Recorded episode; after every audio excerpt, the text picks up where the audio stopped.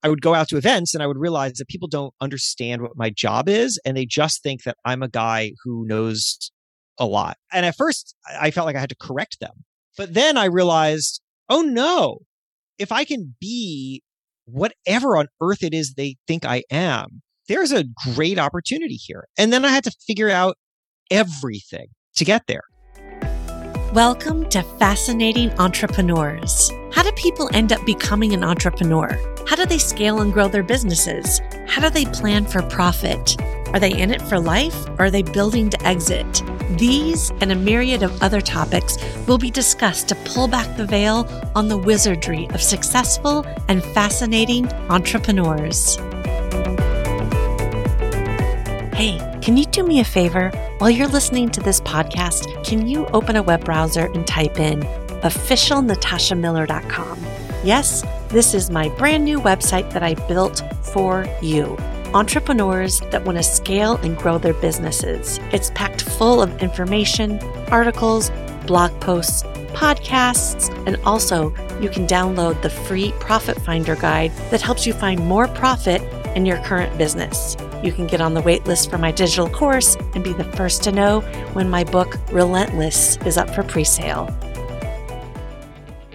Today, I'm talking to Jason Pfeiffer, who is the editor-in-chief of Entrepreneur Magazine and host of the podcast Build for Tomorrow. He's refined his personal brand that encompasses his newsletter, podcast, speaking, and soon-to-be new book. We talk about how to figure out what your community really wants from you, how to juggle a full-time job while starting a new endeavor, and how not to pitch to the press. Oh boy, tell me about my new brand, Build for Tomorrow. Well, here is the first thing that I will tell you. Boy, you should do some research into your audience. That's really, really helpful to do that. So I thought I knew my audience and I didn't. So here's the backstory. I used to have a podcast called Pessimists Archive. The idea there was that it was an archive of pessimists. It was understanding why people were concerned about innovations from the past and how they overcame it. And it was a history show and a kind of curiosity show. And I really loved making it. And I thought that the people who listened to it really love history. And then I hired a consultancy named Pen Name Consulting, which you are familiar with. And one of the first things that they did was they put Rochelle DeVoe on their team on the project of interviewing and understanding my audience so that we could understand how to grow the show. And she came back with a number of really fascinating insights. The two that jumped out at me the most were, number one, the name was a barrier to entry. People thought the show was a pessimistic show. And I had occasionally heard that, but I had dismissed it as, oh, you one person, you're not spending time understanding my project. But as it turns out, this was a very widespread problem. The name Pessimist Archive, a barrier to entry. People thought it was a pessimistic show. If they got over it, if they listened to the show and discovered it's not a pessimistic show, then they had trouble getting friends to listen to it because the friends would be like, oh, I don't want to. So anyway, that was problem number one. Problem number two wasn't a problem so much as it was a misunderstanding.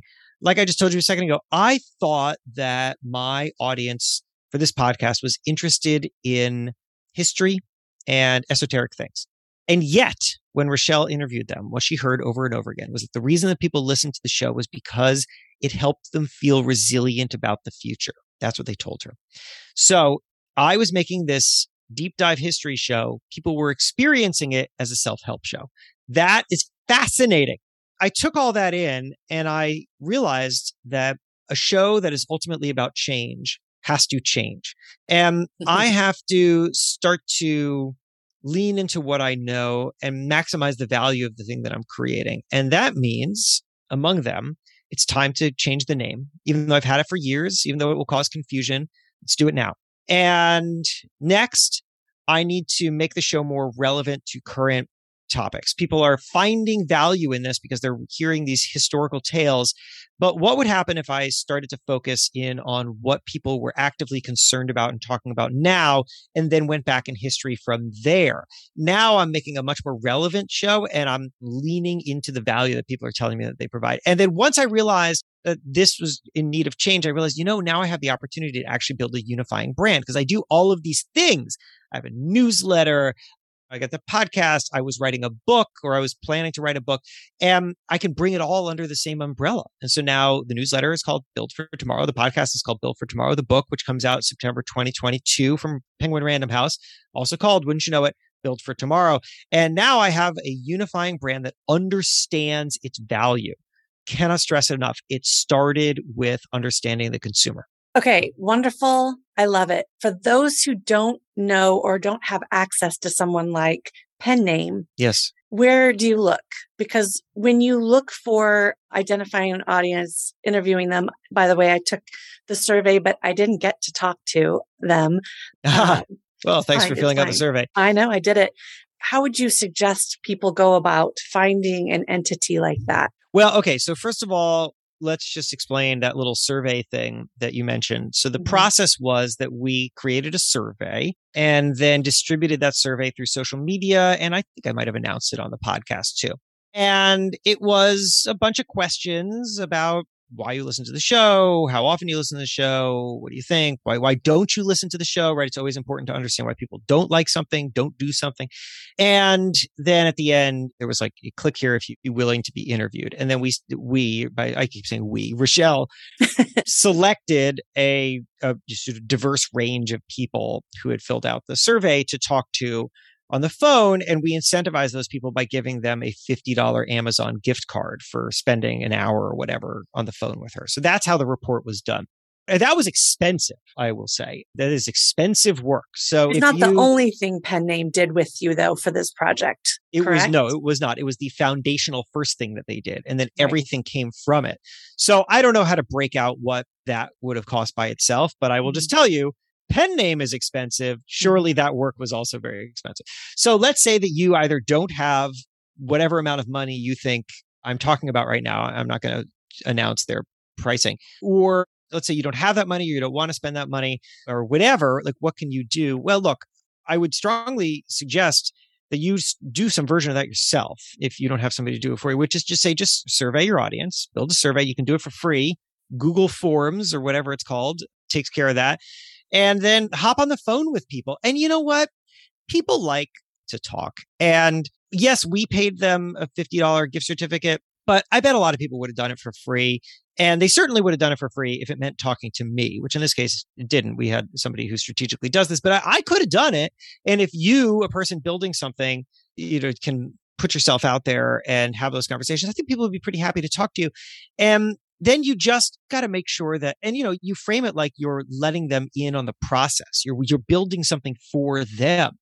I remember talking to Keith Kroc, who was the chairman of DocuSign when I talked to him, and he had built this like multi-billion dollar company called Ariba before that. And he has this philosophy about how to start a company. And it was that you have to turn your first customers into an advisory board, right? Like the first people who come along, you're like, you're on the advisory board, and they love it, right? They love it because they want to be a part of it. And then they basically help you shape the correct product for them. And then once that happens, they want to go out and tell everybody about it because now they feel a sense of ownership.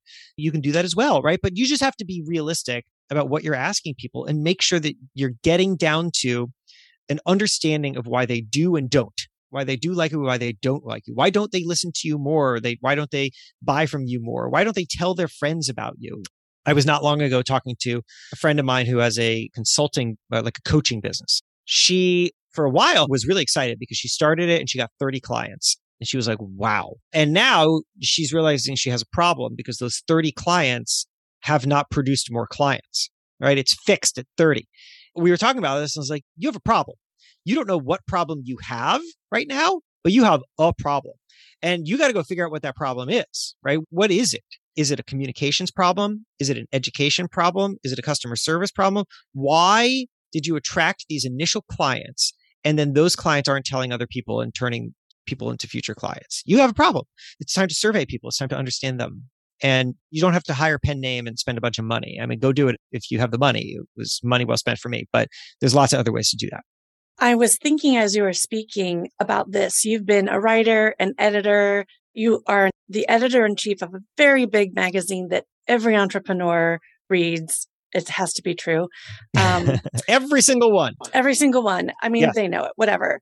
Is this the first business that you're building? And this is a business. Me personally? Yeah. You know, I guess it depends on how you think of it. I was a freelancer for a very long time. There were times where that was my sole line of work. I was a self-employed freelance writer. I wasn't particularly strategic in the way that I am now. So in the last couple of years, as I started to snap all these different elements of what I do together, I would say that, yes, this is the first time that I've really thoughtfully and strategically built a business. Right? Prior to that, I was a, just a media guy. I reported, I wrote. Possibly someone out there is like, wait a second, I'm confused. The guy who runs Entrepreneur Magazine is saying that this is the first time he's built a business. And the answer is yes, that's how the media works. I know it's ridiculous that a guy who isn't like from the business world took over a business magazine. That's crazy, but that just is how it is, right? The thing is, is that I was hired because I have a background in making magazines and media to come into a media company and do that. But it was transformative. Just by the way, like I used to work at Men's Health, and you go into the office at Men's Health and like people are not pumping iron in the offices of Men's Health. Like it's just not how it works. So that's um, really too bad that you blew that image everyone has about Men's I know. Health. Thanks a I, lot, Jason. I'm sorry. For what it's worth, at the New York office of Men's Health when I was there, there were some dumbbells in a closet, but I never saw anybody touch them. Yeah, but we became transformed by the entrepreneurs that I spoke to. One of the things that they taught me, and I say they in a sort of collective way because I was absorbing the mindset of the entrepreneurs as much as anything else. I just have this amazing opportunity. I can speak to the most interesting people. I mean, like literally just today, I, I went from speaking to a former N F L player who's fascinating to then like my next call was with a billionaire uh, hedge fund guy. Like it's just everybody. It's really fascinating. So one of the things that I realized after talking to enough entrepreneurs was that I was building my career horizontally and entrepreneurs think vertically. So I was spreading myself out. I would write one story, I'd move on to the next story, I'd move on to the next story. These stories sometimes had nothing to do with each other, or if they did, they didn't build upon themselves. I wasn't gathering an audience. I wasn't returning to the same subjects or sources. It was completely horizontal, which is just how media works. But that means that I was kind of always starting from scratch. And there was some level of a scarcity mentality that I had as a result. And that's true for my peers in media. But once I started to think as an entrepreneur, I realized, oh, no, no, no, no, no. Entrepreneurs think vertically. They build everything on top of whatever they already did. So there's no point in doing something unless it leads to something else. That's a completely different way of thinking, like just unbelievably different. So that's what really shifted me from, you know, previously I was a freelance writer and I would just like write for this place and that place and blah, blah, blah, to somebody who was thinking, let me build vertically. What can I build? And so, you know, now I have an L L C uh, under which is a whole bunch of big projects. Uh, yeah. The book, I do quite a lot of speaking, a newsletter. I'm exploring some T V projects and more. And they all are coming from the same themes and ideas and skill sets. And now I feel like I understand how to build in a way that I never did before. You've been bitten by the bug. I can't see how you couldn't be with what you get to experience in your job. How is the new brand tracking? What are future plans for it? I'll ask the third question after you're done, because that's another question that I really want people to hear. Ooh. All right. Uh-huh. So now you can tolerate my answer just to get to the third question. Mysterious. More, no, I want to know it all. More compelling. So how's the new brand tracking? That's a very interesting question. Well, you know, it's funny. I spent many years as I was building my own thing while still an entrepreneur, let me be clear. And I still am. And I see them as very complimentary. And so does entrepreneur, and everybody's happy. So I was asking around, what's the thing that I need to do to have everything coalesce, right? I do all this random stuff. I make the podcast. I do speaking. What's the thing that brings it all together? And everybody kept saying, you got to write the book. You have to write the book. And they have to have like this singular product that's out there that proves you in the marketplace, that establishes you. And so I knew that as a fact. And yet for a long time, I didn't do anything about it. And the reason was because I just kept thinking, I don't have time to do that. When am I supposed to do that? And also, do I have enough material for a book? Do I have a central idea for a book? Like, I don't want a book that's just like change, colon, it's good, right? Like, this doesn't, nobody wants that book. So how do I approach this? And then the pandemic started, maybe you've heard of it, in March of twenty twenty. And I get a call from my agent, my book agent, slash friend from the neighborhood who I met on a playground, because both of our sons are friends with each other from school. And he calls me and he's like, you know that book that you've been thinking about writing about change? Now's the time to do it, because everybody's thinking about change, because we're in a pandemic and everybody's life is changing. And I said, oh my gosh, you're right. So I then was pushing myself to figure out, how do I write this book? What is this book? What is my main message? And as that was going on, I started telling this story to people. And the story went like this. I was watching how we were all evolving and reacting to the pandemic. And I realized that I was witnessing people move through four phases. The first phase was panic. Panic! Second phase was adaptation, adapting. What is it that I still have? How can I get back on my feet? Third phase was new normal. I shall build a foundation and I shall grow on top of it. I shall lay a foundation and I shall build on top of it, I should say. And then the fourth phase was wouldn't go back. That was the most important. That was the whole point of the whole thing, right? Wouldn't go back, where people get to some new idea, some new way of running their business or managing their life that they say, this is so valuable to me that I wouldn't go back to a time before I had this. So I just started telling that story. I think even originally on like Entrepreneur Magazine, like sales calls, you know, I would like get on the call with the sales team and some sponsor that we were pitching, and I would tell them this story. And I just found that it was really resonant. And I told that story to like a speaking agent, and then they signed me exclusively. And then I told the story to some other people and they were like, we would like to work with you. And I realized there is a power to the story. The book is this. This is the guide. This is the book, right? Now I have the ownable I P. Now I have something to orient all of my ideas around. I have a structure. I have a story to tell. It's mine. And that was when everything snapped together. And I realized that the point of the book isn't just to have a product out there. The point of the book is to push you to organize your ideas into something coherent. And so you ask how the brand's going. Well, the book comes out next year. So I'm now preparing to sell the book. I actually already, we're a year out and I already have a very significant number of book buy. Pre-sale? Pre- yeah, well, no, but it's not Bulk pre-sale orders. yet. Because it's, a, it's not pre-sale yet because I pre-sale commitments is the word I'm looking for. Purchasing commitments for when pre-sale actually starts, which won't be for quite a while because pre-sale happens usually about three months before actual sale. Anyway, point is, I'm feeling very good, but I've landed some big deals, which I've been very excited about. But uh, talk to me uh, next September and we'll see how I'm feeling. Okay. We're going to reel it back a little bit because sure. you just opened up a couple of... Uh, I said a lot of things. You did.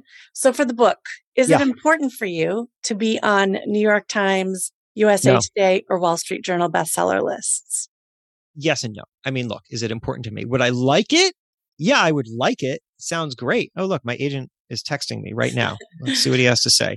Are you going to um, put a lot of weight, time, yeah. energy, and finances into trying uh, to make those lists? Right. So the answer is, by the way, everyone's waiting to know, what did my agent just text me? The answer is the question, did you say you have an easy transcript creator? Yes, the answer is Descript. Descript um, is amazing. Descript is the best. It's I'm the just best. texting him back. Descript. I love it. That's how I make my podcasts. That's my hot tip of the day. Use Descript.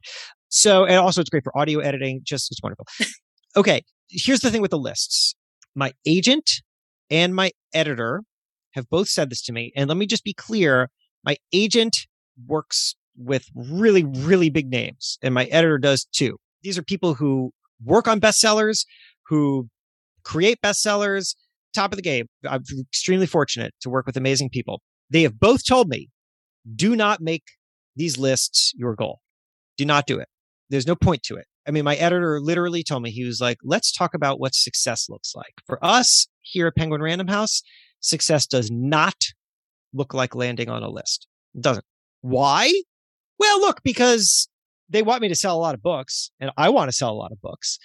The lists are somewhat arbitrary. It's not just a count of all whoever like sold the most books. There's, who knows, there's some magic something that they don't reveal. And I'm not going to bother trying to figure out because it's impossible.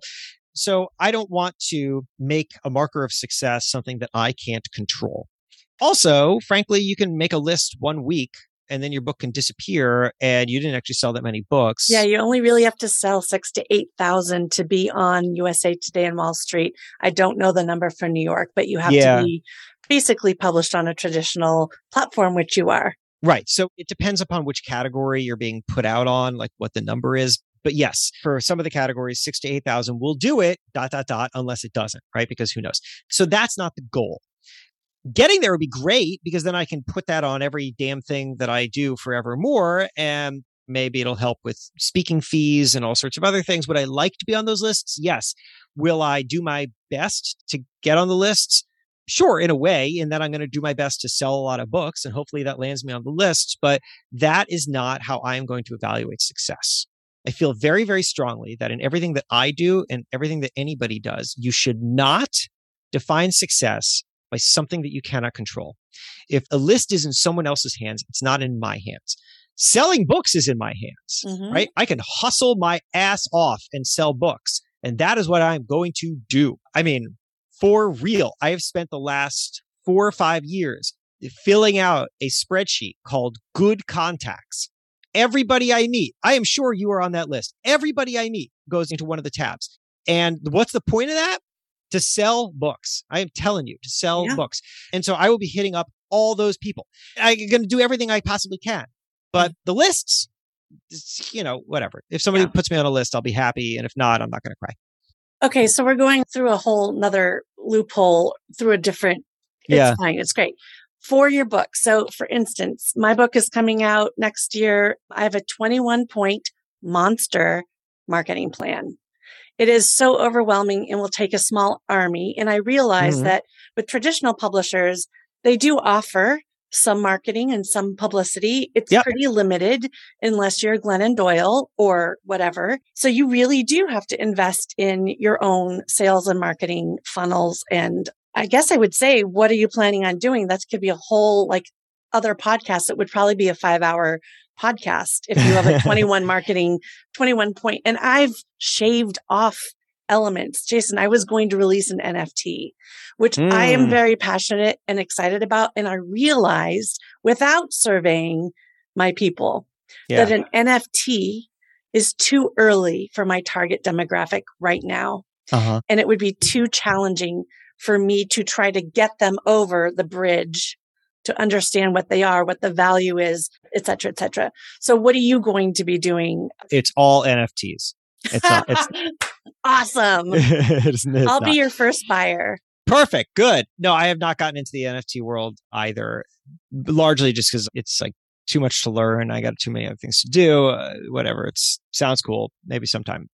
So look, the caveat here is it's early days, right? We are speaking, whenever people are listening to this, I don't know, but we are speaking on October fourteenth, two thousand twenty-one.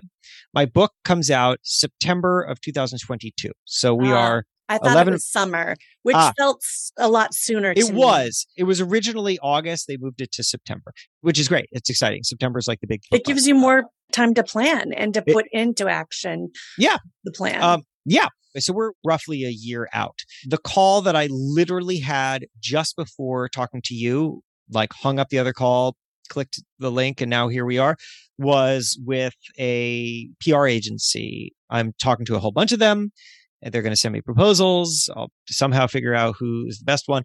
So here are the things that I know I'm going to do right now. Obviously, I'm going to hire a P R agency. I'm going to gun for as much great press as possible. I'm going to try to get on as many podcasts as possible, big and small.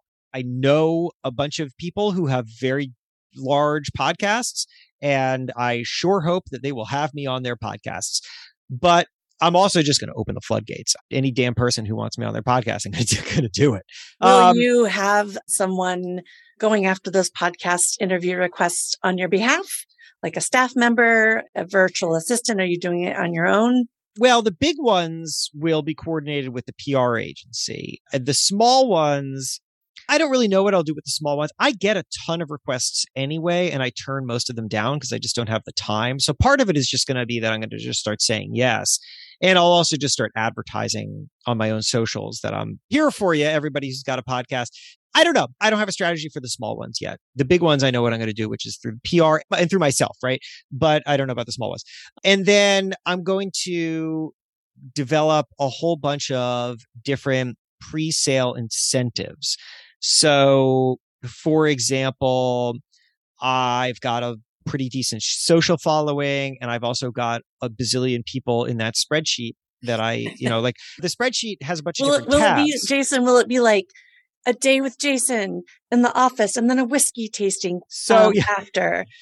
I haven't quite gotten there yet. Could be. I don't know that anybody wants a day in the office with me. That sounds boring, but it would be everything from buy two books and I will send you a voice memo answering a question of yours to buy many books and I'll come to your office and give your team a talking to. Yeah. So, right. So I'm going to leverage my own time to reward people for buying the books, and how exactly I'm going to arrange that is still a little early, to be honest with you, but it'll be that. Also, I'm going to turn events into book buying opportunities. And I've already started to do that in ways that I found to be pretty satisfying. So, for example, let's just remind you, I'm a year out right now. So I've got a couple, I've pulled this off three times so far in the last like couple weeks, which is that some, an event would reach out to me and they would ask me to do their event, to speak at their event this fall, right? Hey, could you do half an hour virtually at this event that we're doing in three weeks? And I know that they don't have a lot of money for this, right? They usually don't when they're reaching out last minute like that. Or sometimes they do, I guess. I don't know. But I would ask, so what kind of money are we talking about here? And often it's not a lot. And I know that next year's event is probably going to be bigger because people are going to have more time, right? We're going to be back in person. Budgets are going to be bigger. People don't usually have speakers return every year to events. You know, they want to have a cycle. So here's what I'm thinking. I think, well, what if I do whatever it is they need now, contingent upon them, and I'll do it for free. Bonus, right? You need me. You need me on short notice and you don't have much of a budget. Great. I'm here to serve. I'll do it for free. In return, you will have me at your event next year. And you will make a very, very large book purchase because now you'll have budget and you kind of owe me for two events. I would rather defer that, whatever it is, until then. And that has worked out very well. I just got a commitment for a thousand books that way and a couple more for pretty high purchases. So I'm being creative there. And uh, I don't know, I'll come up with some other stuff. That's where okay. we're at right now. Okay. So now I'm going to get back to what I was trying to get you to answer, which is oh, I'm yeah. just going to ask you again. Sure. For your personal brand. For my personal brand. What are the future plans for it? And what K P Is are you focused on right now? So it's in growth mode. Mm-hmm. I don't know if you have a staff. I'm going to assume you might have an assistant maybe. Yeah, that's the staff. So future plans, where is it going? And what are the current K P Is that you're looking at when you're looking at growth, podcast downloads, books sold, speaking engagements, and at what rate, that kind of thing? That's a great question. And I have loose answers, to be honest, right? Like I watch my podcast numbers, but I have spent the last year trying to figure out, for example, what is the best actual spend on podcast promotion? Because everybody's got a different answer and most things don't really work. And I don't know how to translate budget into expectations of growth, or I didn't. And now I'm finally, it took a long time and a lot of spent money on nonsense things. But now I'm getting to the point where I feel like I can understand it. And so now I can start to think, all right, I'm going to make this spend and I expect to see ten thousand more subscribers by next month. Right. And so I'm starting to think that way and evaluate the spend that I'm doing accordingly. And so that's... You evaluate the value of a podcast listener, for instance, and the lifetime value that they may have within your brand and what you're going to be offering. So I don't right now. And the reason for that is because monetizing the podcast is a low priority for me. I don't see the podcast itself as a great revenue driver. And that's fine, because I see the podcast as something else. I see the podcast, and but here we're talking about Build for Tomorrow, my podcast, Build for Tomorrow, because I have another one for Entrepreneur. The other one for Entrepreneur is called Problem Solvers, and Entrepreneur sells into it, right? And it's a revenue driver for Entrepreneur, but I just see that's a separate thing. It's like a product for Entrepreneur. Build for Tomorrow is a product for me. So Build for Tomorrow, look, it takes me a month to make each episode. It's a show that by its very nature is going to grow more slowly than a show that I was able to pump out every week. But why do I make it once a month?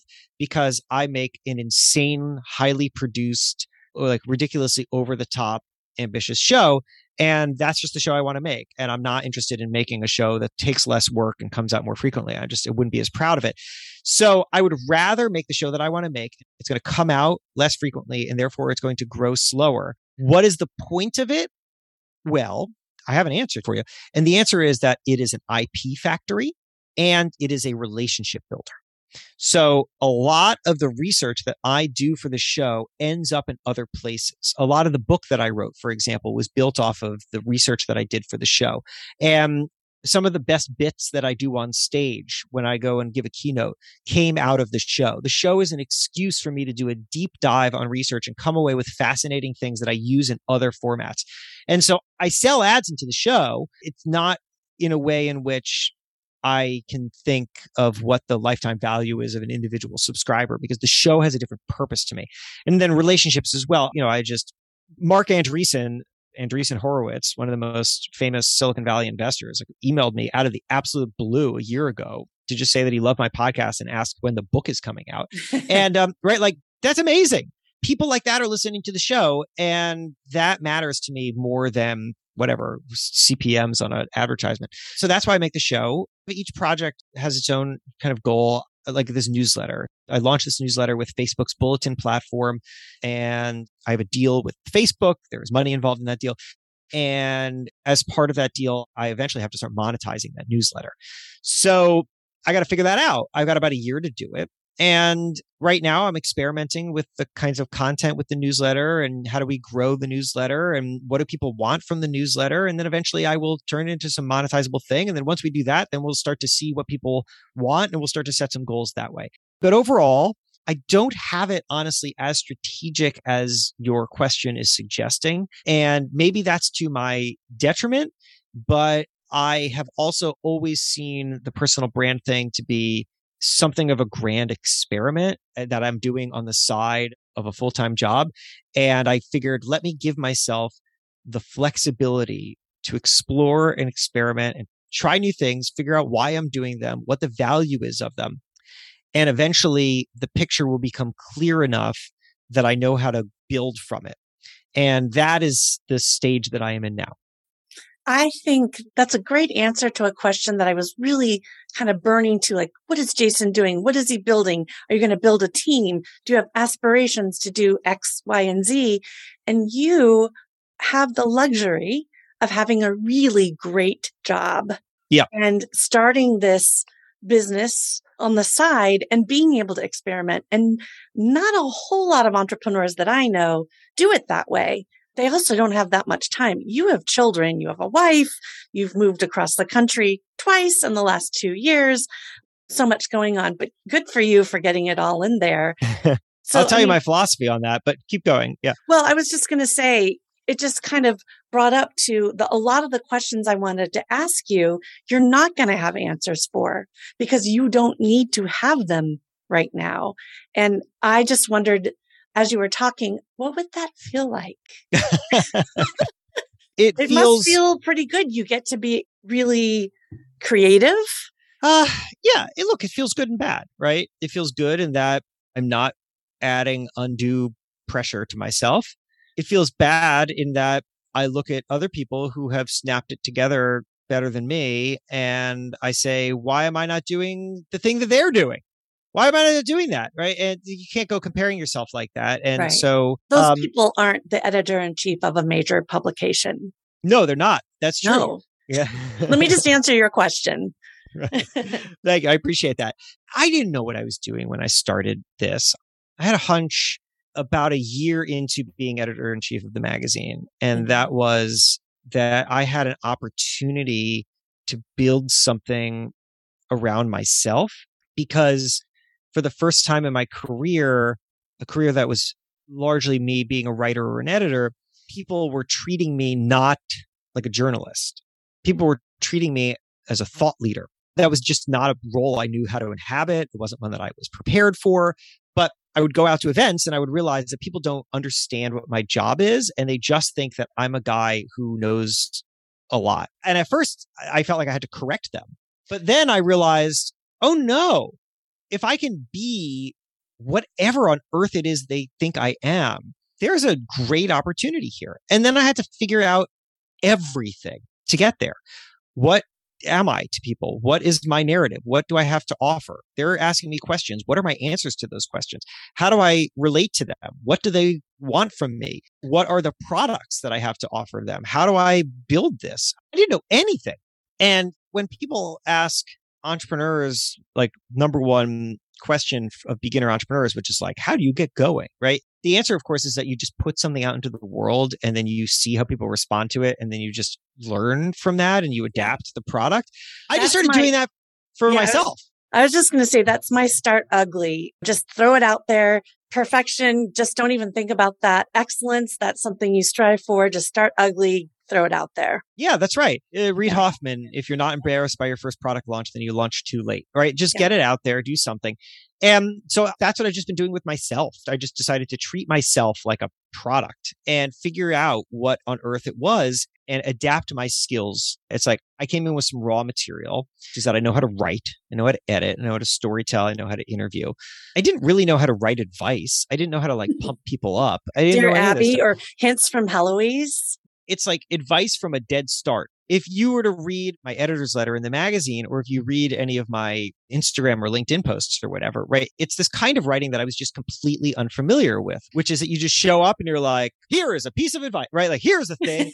There's no preamble. There's no like throat clearing. There's no like, well, somebody asked me the other day. And then I said, right. It's just like, uh, when you were doing, and that was just so unusual to me. I'd never done it. And to the degree that I had seen other people do it, I looked down upon it. But when I started to do it myself, and I wouldn't say that I was good at it at first, but when I started to do it, I started hearing from people, people who really appreciated it, who found it useful in their lives. And that was kind of feedback that I just never got in any other kind of work that I had done, right? Like I could spend months reporting some story and put it out into the world and hear crickets. And then I spend twenty minutes like banging out some piece of advice based on like some time management tip that I thought of in the shower.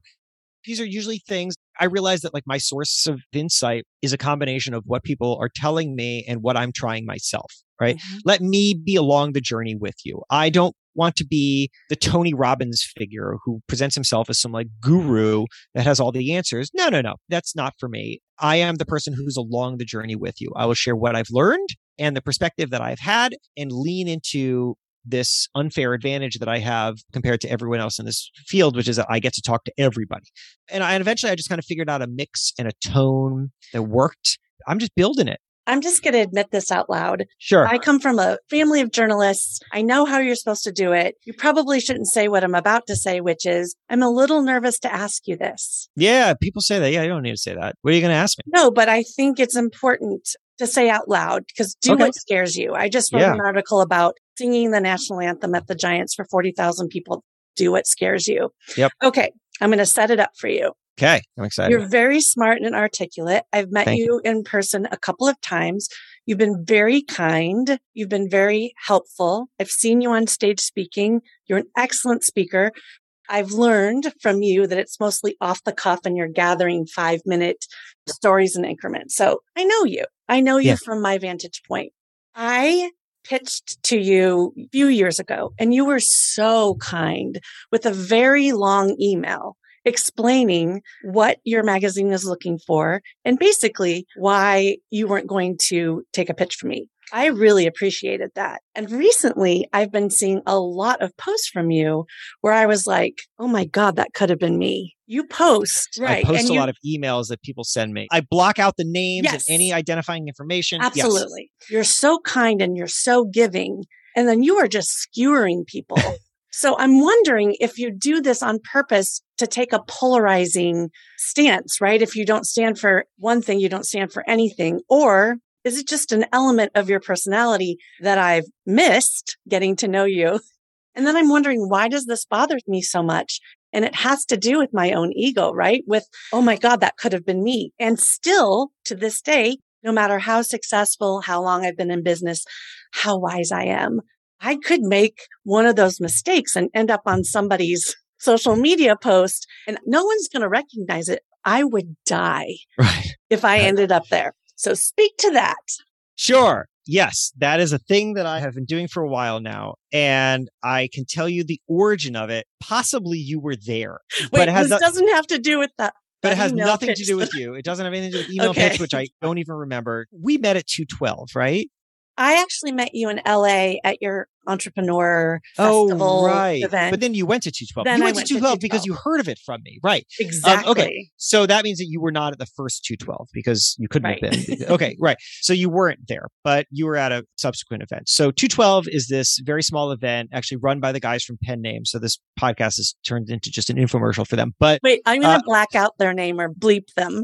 I mean, I'm totally kidding. Okay, I was going to say. Jason and you, Adam you love you. Yeah, Jordan and Adam. Anyway, two twelve is this great event. It's like very intimate. There's no like big speeches on stage. It's all these kind of quote unquote mentorship sessions where you sit around in rooms. Anyway, so the very first year that I was there, I was not editor in chief of Entrepreneur Magazine. I was executive editor of Entrepreneur Magazine, which is the second in command. This was pre the time where I had really grappled with the thought leader thing that I was just describing a minute ago. I was a mentor, quote, a mentor at this event, which meant that I would sit in a room and small groups of people would come in and they would talk to me. Back then, because I hadn't figured out my whole personal brand thing, I really had only one value to entrepreneurs. And that value was media. I can explain the media to you. I can explain how to pitch media to you. And so that's what all my sessions were about. People were coming in and they were just asking me about pitching. And somebody asked me, as always somebody does, it's a very common, how do I pitch the media question? Somebody asked me about subject lines, right? What's the right subject line for an email for a pitch? And the answer, by the way, is there's no magic formula. There's no answer to that question. And I was trying to answer it. And it was probably the third time somebody had asked me that day. And, you know, there's just no good answer to it. So I'm sort of dancing around. And then I thought, do you guys just want to see my inbox? You just want to see what people are sending me? And everybody in the room sat up, right? They were all like, oh, uh, yes. I pulled out my phone, right? And I opened my inbox and I just start reading out subject lines. And everyone was riveted. And this was a fascinating moment to me because, of course, my inbox doesn't feel very special to me. My inbox is like a stupid thing that I have to deal with throughout the day.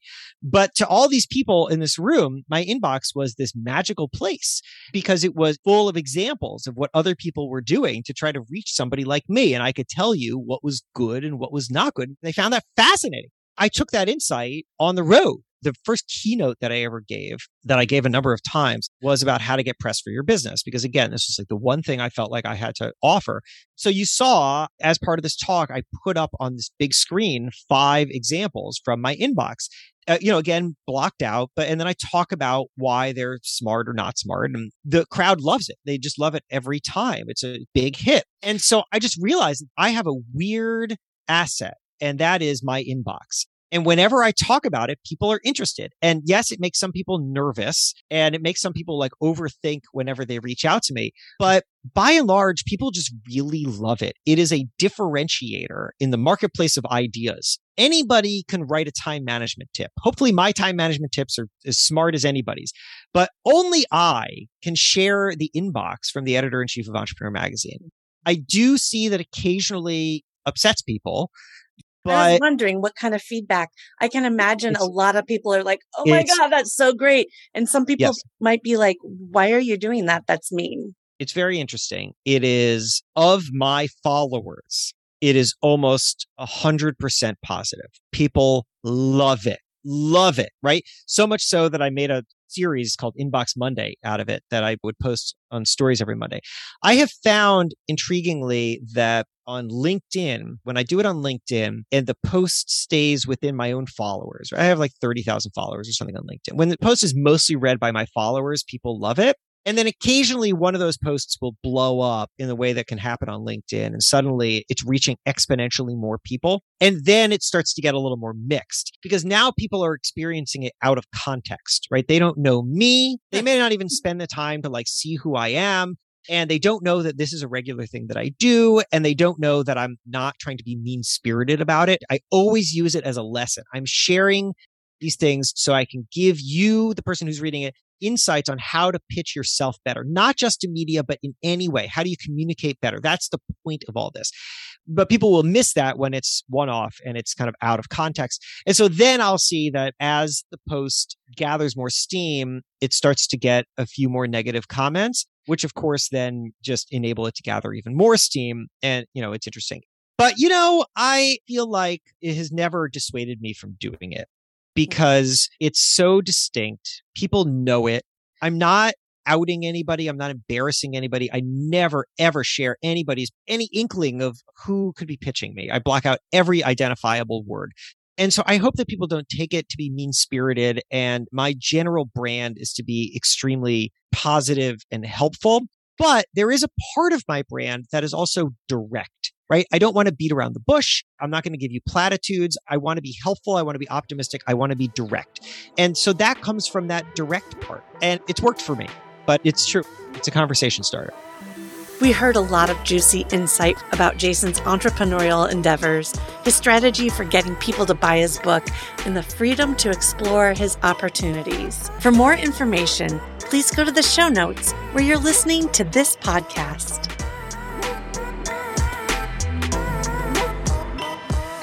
Want to know more about me? Go to my website, official natasha miller dot com. Thank you so much for listening. I hope you loved the show. If you did, please subscribe.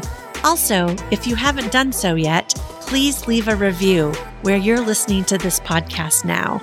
I'm Natasha Miller, and you've been listening to Fascinating Entrepreneurs.